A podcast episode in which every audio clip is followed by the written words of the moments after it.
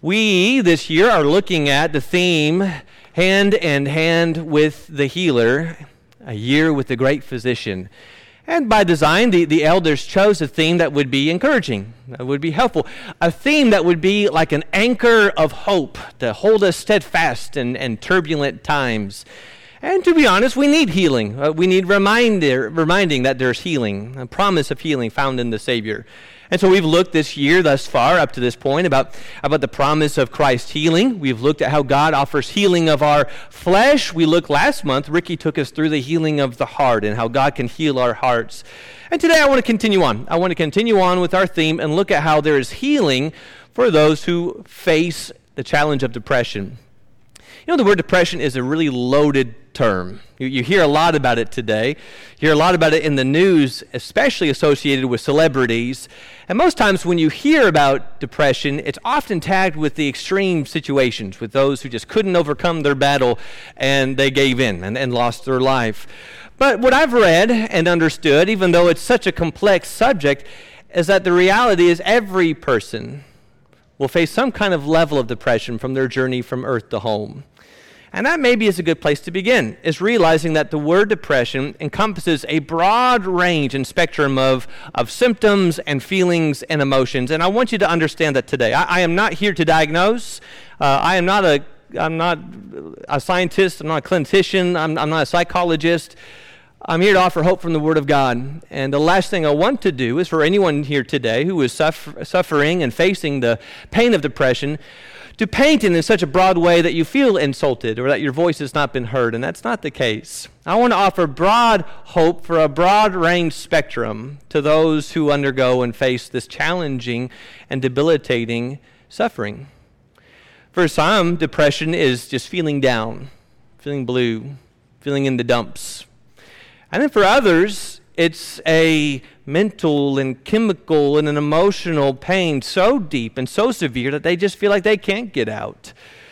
For some, when they go through the feelings and expressions of depression, you hear words like this I feel anxious, burden. There's a heavy weight that I feel like I just can't get out from.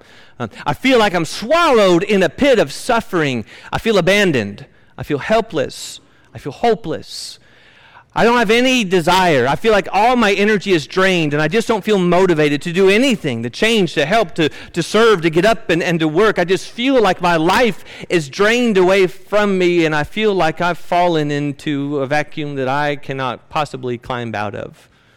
Now, the fact that so many of us wrestle with forms of depression ought to show us then that it, it, ought not be a surprise that the Bible shows people who have undergone uh, situations, feelings, and emotions that seem very similar to depression. And so it was Moses who said, Take my life, right? This is how you're going to treat me, Lord, take, uh, please go ahead and kill me, for I have, if I found favor in your eyes, do not let me face my own ruin. He's saying to the Lord, If this is it and how you're going to treat me, take my life. And Elijah said the same thing. It is enough now, O Lord, take my life, for I am no better than my father's. And Jonah said the same thing. Therefore, now, O Lord, please take my life from me, for it's better for me to die than to live. The immense anguish to where they said, It's better to die than to live. It was Naomi who, after the grief of losing her husband and her sons, changed her name. She said, Do not call me Naomi, call me Mara, for the Almighty has dealt very bitterly with me. It was David, David who said in Psalm 13 and verse 1, very similar to many of the Psalms, where he would echo his feelings. He would say, How long, O Lord, will you forget me forever? How long will you hide your face from me? And Jeremiah is called the weeping prophet, and he wrote a book called Lamentations. And then all we have to say is, and then there was a man named Job. Uh, the, the Bible is familiar with people who knew this pain, who experienced this suffering. So, our question today, maybe just a, a, landing place for our study. It's a complex study, it's a big study. Where's this come from? What might be a source of depression? And the reality is, it really could be anything. It could be suffering, it could be people, it could be events, it could be trauma in the past, it could be something in the flesh or something in the mind. I want to go one place today, one place to maybe paint a broad perspective of this subject. Luke 2 and verse 52.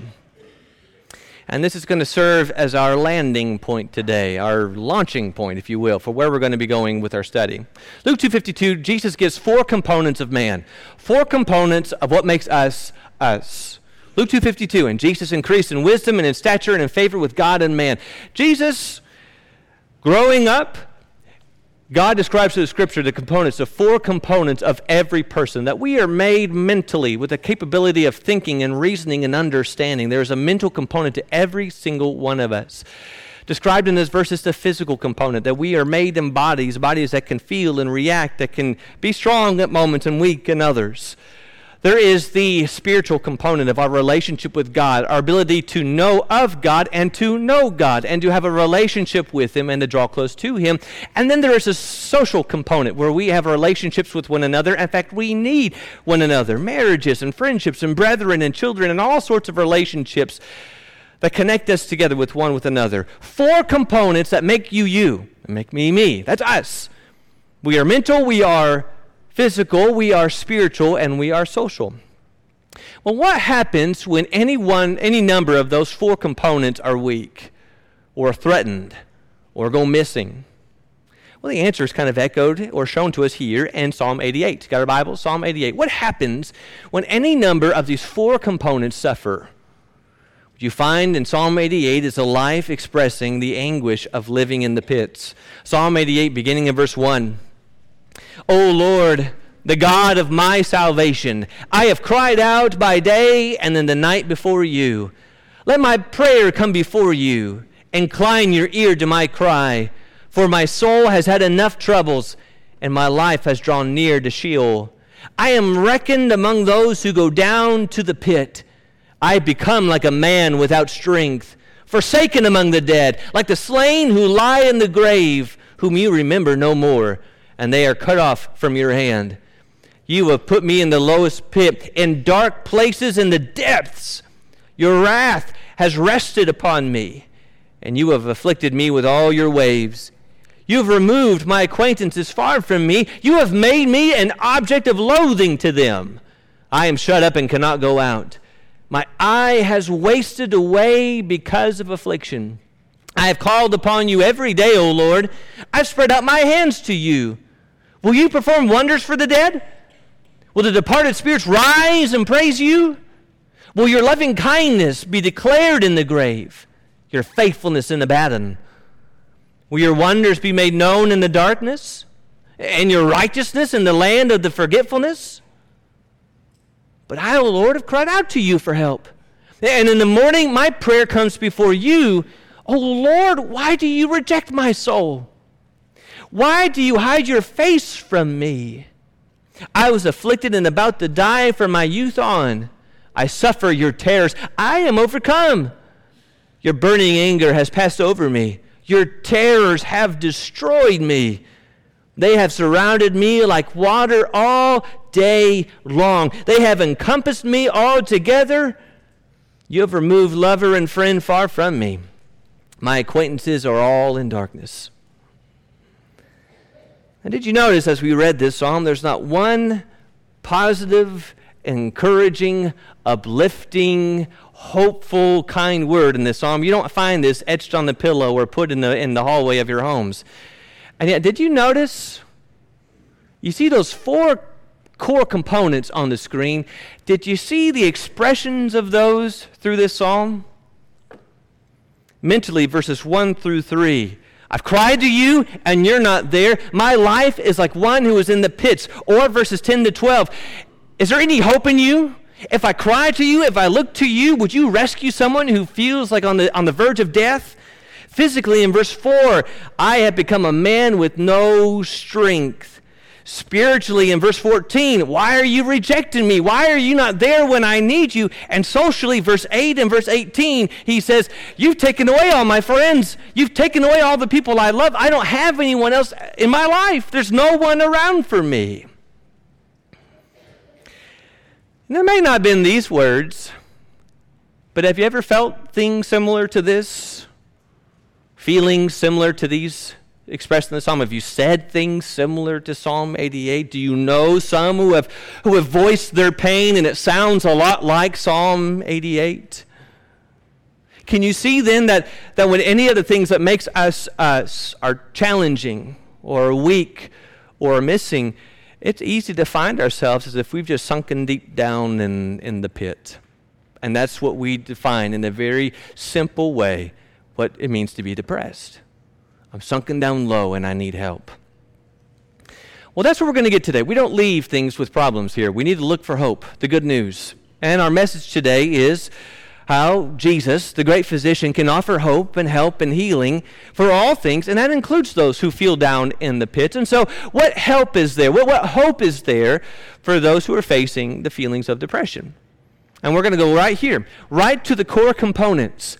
I believe if we look to the wisdom of God, given out and laid out in His Word, in His perfect words, and we follow them, we listen to them and follow them, God has given us everything we need to pursue healing and strength and the things that make us us. Let's start it right here. Let's talk about the mental component, a mind that is seeking the truth. Because in the midst of the pit, as you saw it there in Psalm 88, it sounds a lot like this I don't have anyone, I don't trust anyone. I am low, I'm helpless, I'm hopeless, and there's no way out. I'm distrusting in God. I don't know if you're there, I don't know if you're going to help me, I don't know if I can rely on you. When we are in the midst of the pit, it's easy to believe the myth that what I feel is what is real. That the things I am feeling is what is real. And yet, as we realize and as we know from the outside looking at Psalm 88, oftentimes the things that we feel are not what is real. It's not the actual truth. Do you remember John the Baptizer? Going around in the beginning of the days of Jesus, John the Baptizer, who was about as bold and courageous as you could be. I mean, the guy wore animal skin and ate bugs. You have to be courageous and confident in yourself to live that kind of a life. Well, one of the things he was confident in was not just the way he preached, he was very bold in what he preached, but he was also confident in the message. Because of all the people before Jesus came on the scene, even before Jesus began preaching, it was John who said, Behold, the Lamb of God who comes to take away the sins of the world. He was the one who said it before Jesus said it. That he is the one, the chosen one.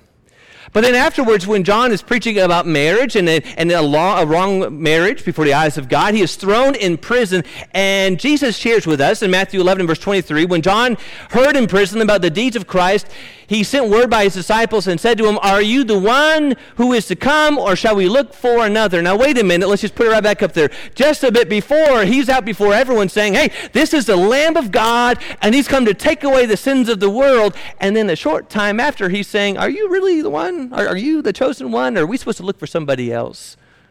What changed? His location. What changed? His situation because he went from being a free market preacher out on the shores of Galilee to being a prisoner, thrown in, in a dungeon, abused, forsaken, in a place full of fear and anxiety and uncertainty. John changed. The thing at one moment which he was so certain of, now he began to question well, what does Jesus do? Send back a message with the apostles. What's wrong with you? You knew this. You know the answer. No, the thing he does, going on in verse 4, Jesus answered them, Go and tell John what you hear and see. The blind receive their sight, and the lame walk, and the lepers are cleansed, and the deaf hear, and the dead are raised up, and the poor have good news preached to them. What did Jesus do? You're not sure? You're starting to question? You're doubting if I'm really the one? Then let me give you proof. Let me provide you some truth. Let me show you without a shadow of a doubt, through the evidence of what I've done, I am who I say I am. He gave him the truth. Rather than in those moments when we begin to question, and I'm not really sure, I don't know. I question about myself and my worth and my validity of who I am and, and my value in life. And I question God if He's there, if He's good, if He listens, if, he, if He's there for me. I question my brethren and I get suspicious. In those moments when our feelings begin to cloud our minds, we need to silence what we feel with what we know to be real, what we know with the truth. In your Bibles, go with me to 1 John chapter 3. You're not going to be on the screen. We need to surround ourselves and fill our minds with truth, with this truth of what we know. 1 John chapter 3, listen to the word know found here in 1 John chapter 3, how many times John says it here. 1 John chapter 3 and verse 16. Listen to that word know. 1 John 3:16. We know love by this that he laid down his life for us and we ought to lay down our lives for the brethren. But whoever has the world's goods and sees his brother in need and closes his heart against him, how does the love of God abide in him? Little children, let us not love with word or with tongue, but in deed and truth. We will know by this that we are of the truth and will assure our heart before him. And whatever our heart condemns us, for God is greater than our heart and knows all things. Beloved, if our heart does not condemn us, we have confidence before God, and whatever we ask, we receive for Him because we keep His commandments and do the things that are pleasing in His sight. Do you hear the language there? Even if I can't feel it, even if it seems to go against everything that I'm experiencing in the moment, I can know that God loves me and Jesus loves me without a shadow of a doubt because the cross happened, because Calvary happened. Because even right now, even though it may seem in the storm I'm going through that God doesn't care, I know, I know He loves me. And I can know from verses 19 and 20 that even if I don't feel right with God and I feel lost and I feel like I'm not living a life pleasing to Him, I can know that I am because I know His truth and I know His commandments and I'm striving to the best of my ability to keep them. God is greater than my heart. And so even if my heart condemns, and my heart is fragile and frail. I need to lean not on what I feel in the moment. I need to lean on what it is I know. I know. Have you ever wrestled with the thought that Job, in everything he faced, in everything he faced, and in all the doubts that filled his mind, it was Job who said, I know my Redeemer lives. I know he lives. And at the last he will stand on the earth or Paul in all that he experienced at the end of his life as an old man, a beaten man, a man in prison, was able to say, I know whom I have believed, and I am convinced he's able to guard that which I've entrusted to him until that day. I know who I believed.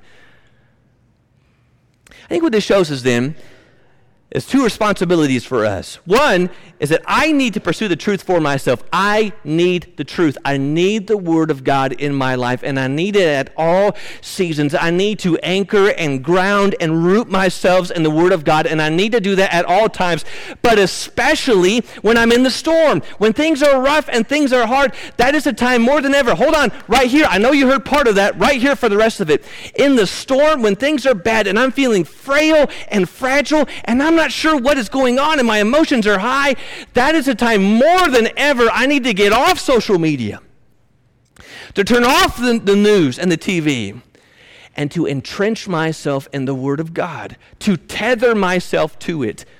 Because in those moments where I stray and I flee and I doubt and I run, I need that strong anchor to pull me back. I've strayed like a lost sheep.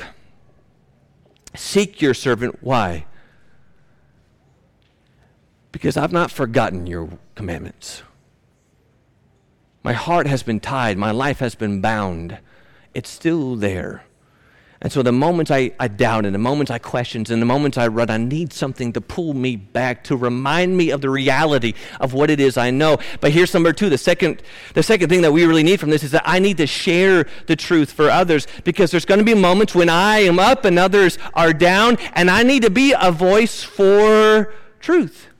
I need to be one who is speaking truth for those who are in the pits and they need to hear it. Have you ever thought about the New Testament perspective of Psalm or Proverbs 25 or 12 verse 25. Anxiety in a man's heart weighs him down, but a good word makes him glad. Is it any surprise the gospel is called the good word, the good news? I'm not going to beat up. It's just too, too simple to do. I'm, I'm not going to do that. I'm going to encourage today. Encourage. Before I text, or I call before I post on social media. It could be this day, this very day, there is someone who is deep down in the pit and they're struggling. They're wounded and they're looking for something. They're, they're, they're trying to grab on to anything. They're desperate for hope. They're hungry for help.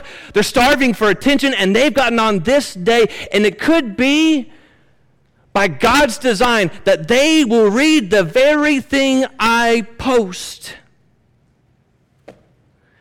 And brethren, we have been given the greatest gift, the greatest arsenal, the greatest source of truth. Why, why would we do anything that would only fuel anger or fear or suspicion or division. Brethren, before I post, before I text, before I send, today, today, someone may be looking to me, to me. I've got a gift and an opportunity. Don't push someone back down into their pits. If you're going to speak, if you're going to text, if you're going to post, let it be the words, brethren, the good words, the good news. Let's offer hope. Let's offer life. Let's offer healing. We are a people of the good news. And so let's speak like it. Number two, let's go to, let's go, oh, I need to get here. Believing. 2 Corinthians 4 and verse 16. We do not lose heart. Though our outer self is wasting away, our inner self is being renewed day by day. I don't give up. I never give up.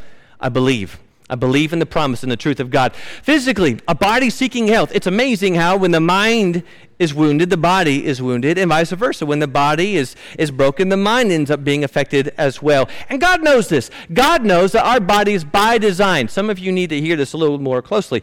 God knows by design, our bodies were not meant to run at 110% 24 7 seven days a week. It just was not meant to do so. It was not meant to carry every burden under the sun all the time, every time.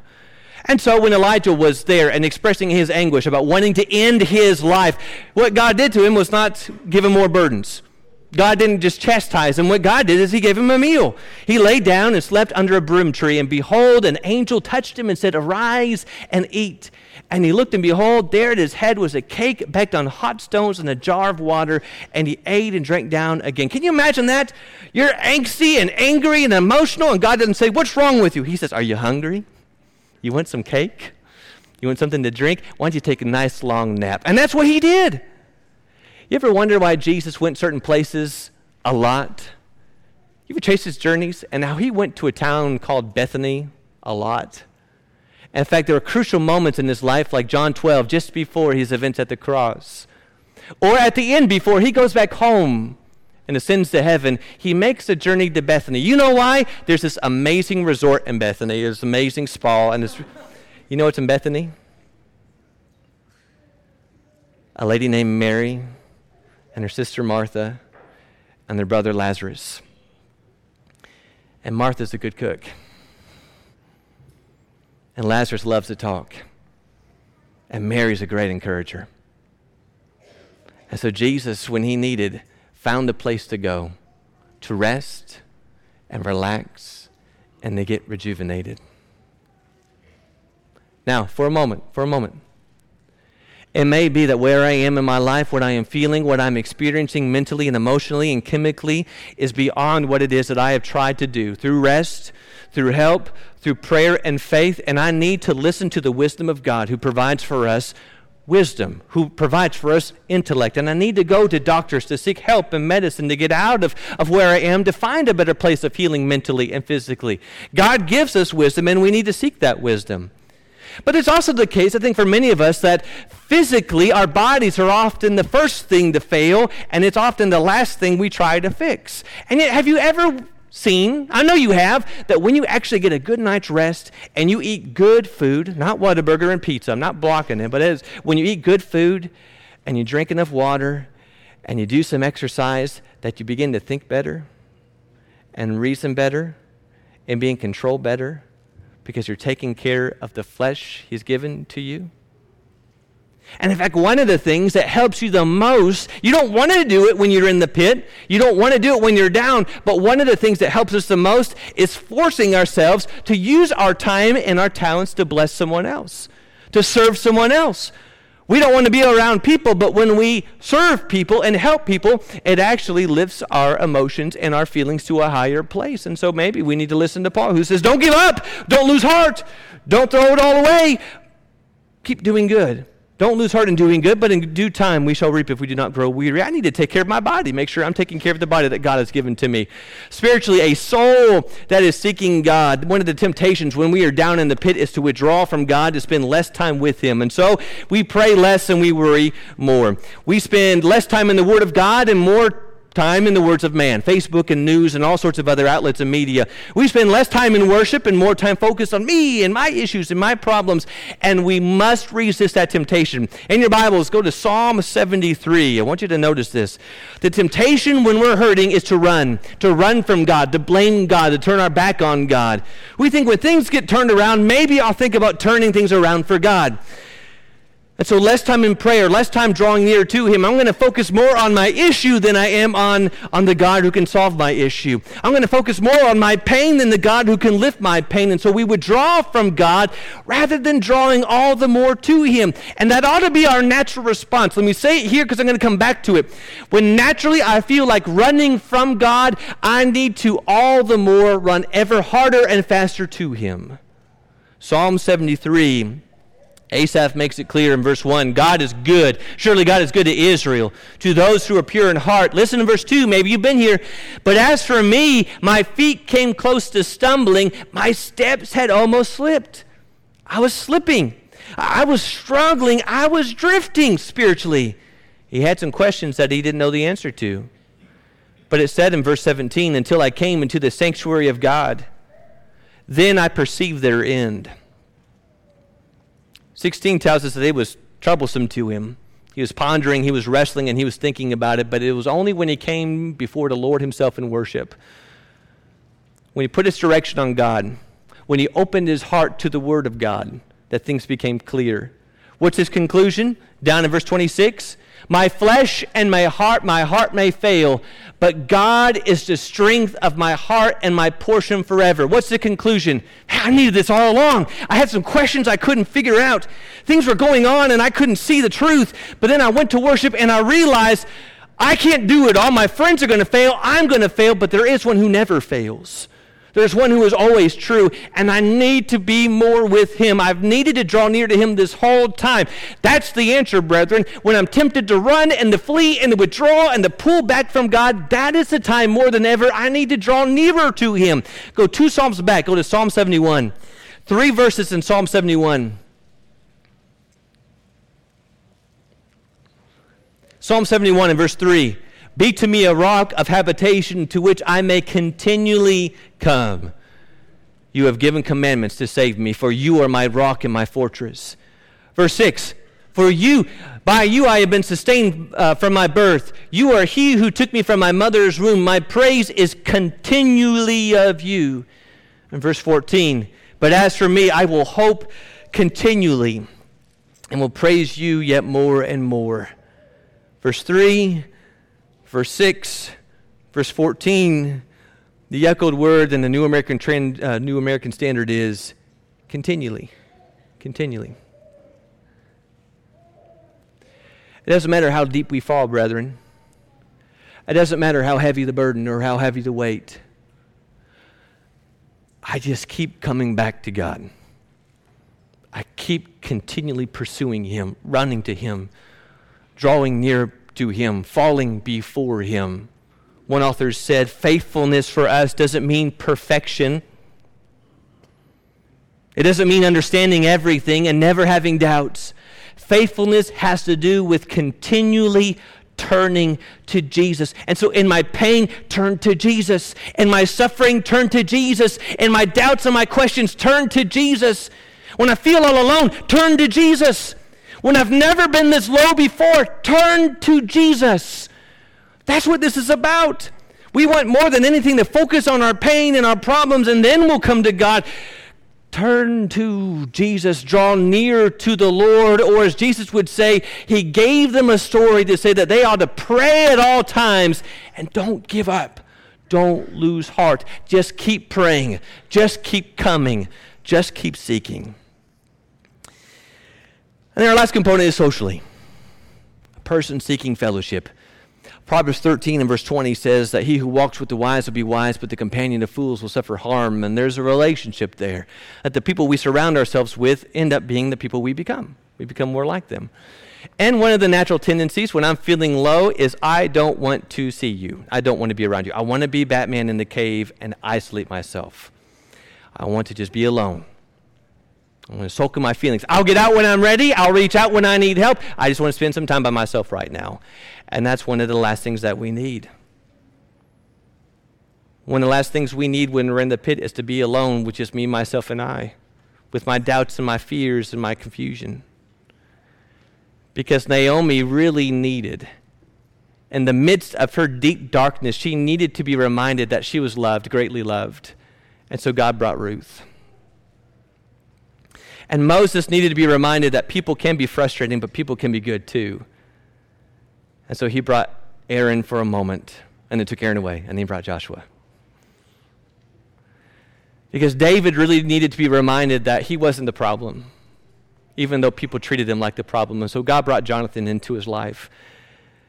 And then David needed to be reminded, even in his deep, agonizing grief over the loss of his son, that he was still a king and he had influence. And so God brought Joab to remind him of his place and his position. And God needed to remind Paul when he felt like everything he was doing was fruitless and pointless. Can you imagine at this point of it all, looking at Paul and all he has done and all he's done for you and for me, for Paul to ever feel, I just don't feel like it's any good. It's pointless and it's useless. He needed a Titus to come and remind him of the good, of the good that he was doing. God, who comforts the depressed, the downcast, comforted us by the coming of Titus. And maybe we've not realized that yet, brethren that when you and I are down on our knees and we feel the weight of everything going on in our lives and we ask in those simple but few words, Lord, please help. Please, this hurts and I need help. I want out. I need your help. I need your comfort. I need your peace. I want something other than this. Have you and I not realized yet that oftentimes the answer to the prayer for help is a person? that the God and Father of our Lord Jesus Christ, the Father of mercies and God of all comfort, who comforts us in all our affliction, so that we may be able to comfort those who are in any affliction with the comfort with which we ourselves are comforted by God. And all the times we're down on our knees asking for answers, asking for help, asking for wisdom, and God answers not in something ethereal that happens through osmosis in our sleep, but in the people He interweaves into our lives. And so don't lose heart. Don't let your heart be unbelieving or calloused or cold. No, let's exhort one another. Let's lift up everyone day by day, every day, as long as it's still called today, so that no one does so, that no one may be hardened by the deceitfulness of sin. Did you notice that in each one of those passages? Don't, don't lose heart. I know it seems bad right now. I know it seems rough. I know it seems like no one cares. I know you may not have the answers right now. In fact, it may not seem like there is a way out. I know, I know. And I know it hurts maybe more than it's ever hurt before, but don't, don't, don't give up. Don't lose heart. Don't lose heart. Believe. Believe in what you know to be true, what you know to be true. Believe in your God and who He is and what He promises. Don't lose heart, but serve in whatever way you can. And whatever ounce of energy and thought and passion you can, be someone who uses even their, their seasons in the storm for the service of God. Don't, don't lose heart, but pray. And in the moments you feel so tempted to run and to flee from God, let them be seasons you have run closer and draw near to Him than ever before. Don't, don't lose heart, brethren, but just reach out and encourage one another. Be a beacon of hope, be a bright light. Be present in the pain of someone else and help them out of their pits because I know you're going to need them when you're in yours as well. This question I want to ask you this morning, because Jesus asked it at one point. Jesus came to a man in, in John 5 who was crippled, couldn't walk. And he asks a question that seems fascinating to me. It took me a while to understand it, but I, I believe I have a better taking on it now. Because he came to a man who could never walk, laying there on his, on his little mat, and Jesus asked him the question Do you want to be healed? I mean, in my mind, I'm thinking, what are you talking about? Of course I want to be healed. Of course I want to walk. But to be healed would require some change. some effort. It would require him to do something on his behalf. And so I'm going to ask you that question today. Maybe everything I'm talking about is in some semblance where you are and what you're feeling and what you're going through. And so I just want to ask you today, do you do you even want to get healed? Do you want do you want to get better? Do you want to be in a better place than you are now? Are you willing to take the steps to do so? Are you willing to seek help? Are you willing to draw closer to God and to fall on your knees every day before Him? Are you willing to come to your brethren and today to say, No, not everything is fine. Not, not today. Is there help for those who are in the pit? Psalm 103 says that He rescues us from our pits. Absolutely, there is. But the God who rescues is also the God who asks, Are you willing? Are you willing today to be healed? How much more true is that today with your relationship with God? Are you willing today to be right with Him? To know you are pleasing to Him, to know that you were saved? Are you willing today to make some changes in your life, to change some choices, some habits, some friends? Are you willing to confess Him as Lord and to put Him on in baptism, to be baptized right here today? Are, are you willing to do so? I'm not sure how you came in today, and I hope that today has been a good day, an encouraging day. But listen, there's, there's no formalities to what we're about to do. If you've got a lot of weight on your shoulders today and you've come in burdened and you need some help, we, we're here today for you, whatever that means. If you want to come forward and talk about it, we'd love to talk. I would love to talk with you, and our shepherds would too. And we'll pray for you and help you. If you want to catch us in the back, we're going to be waiting for you. But if you wish to be well, if you wish for things to improve, you got to be willing to take a step. So let's help you today. Let's take that step. If we can help you in any way, let's do it right now. Let's stand and let's sing. Thank you for connecting with us this morning. We're so thankful that you were able to do that. If you have questions, we'd love to have the opportunity to talk to you. You can contact us at www.thebibleway.com or questions at thebibleway.com questions at thebibleway.com. We'd love to have you in person. Come if you can, but thank you for connecting with us.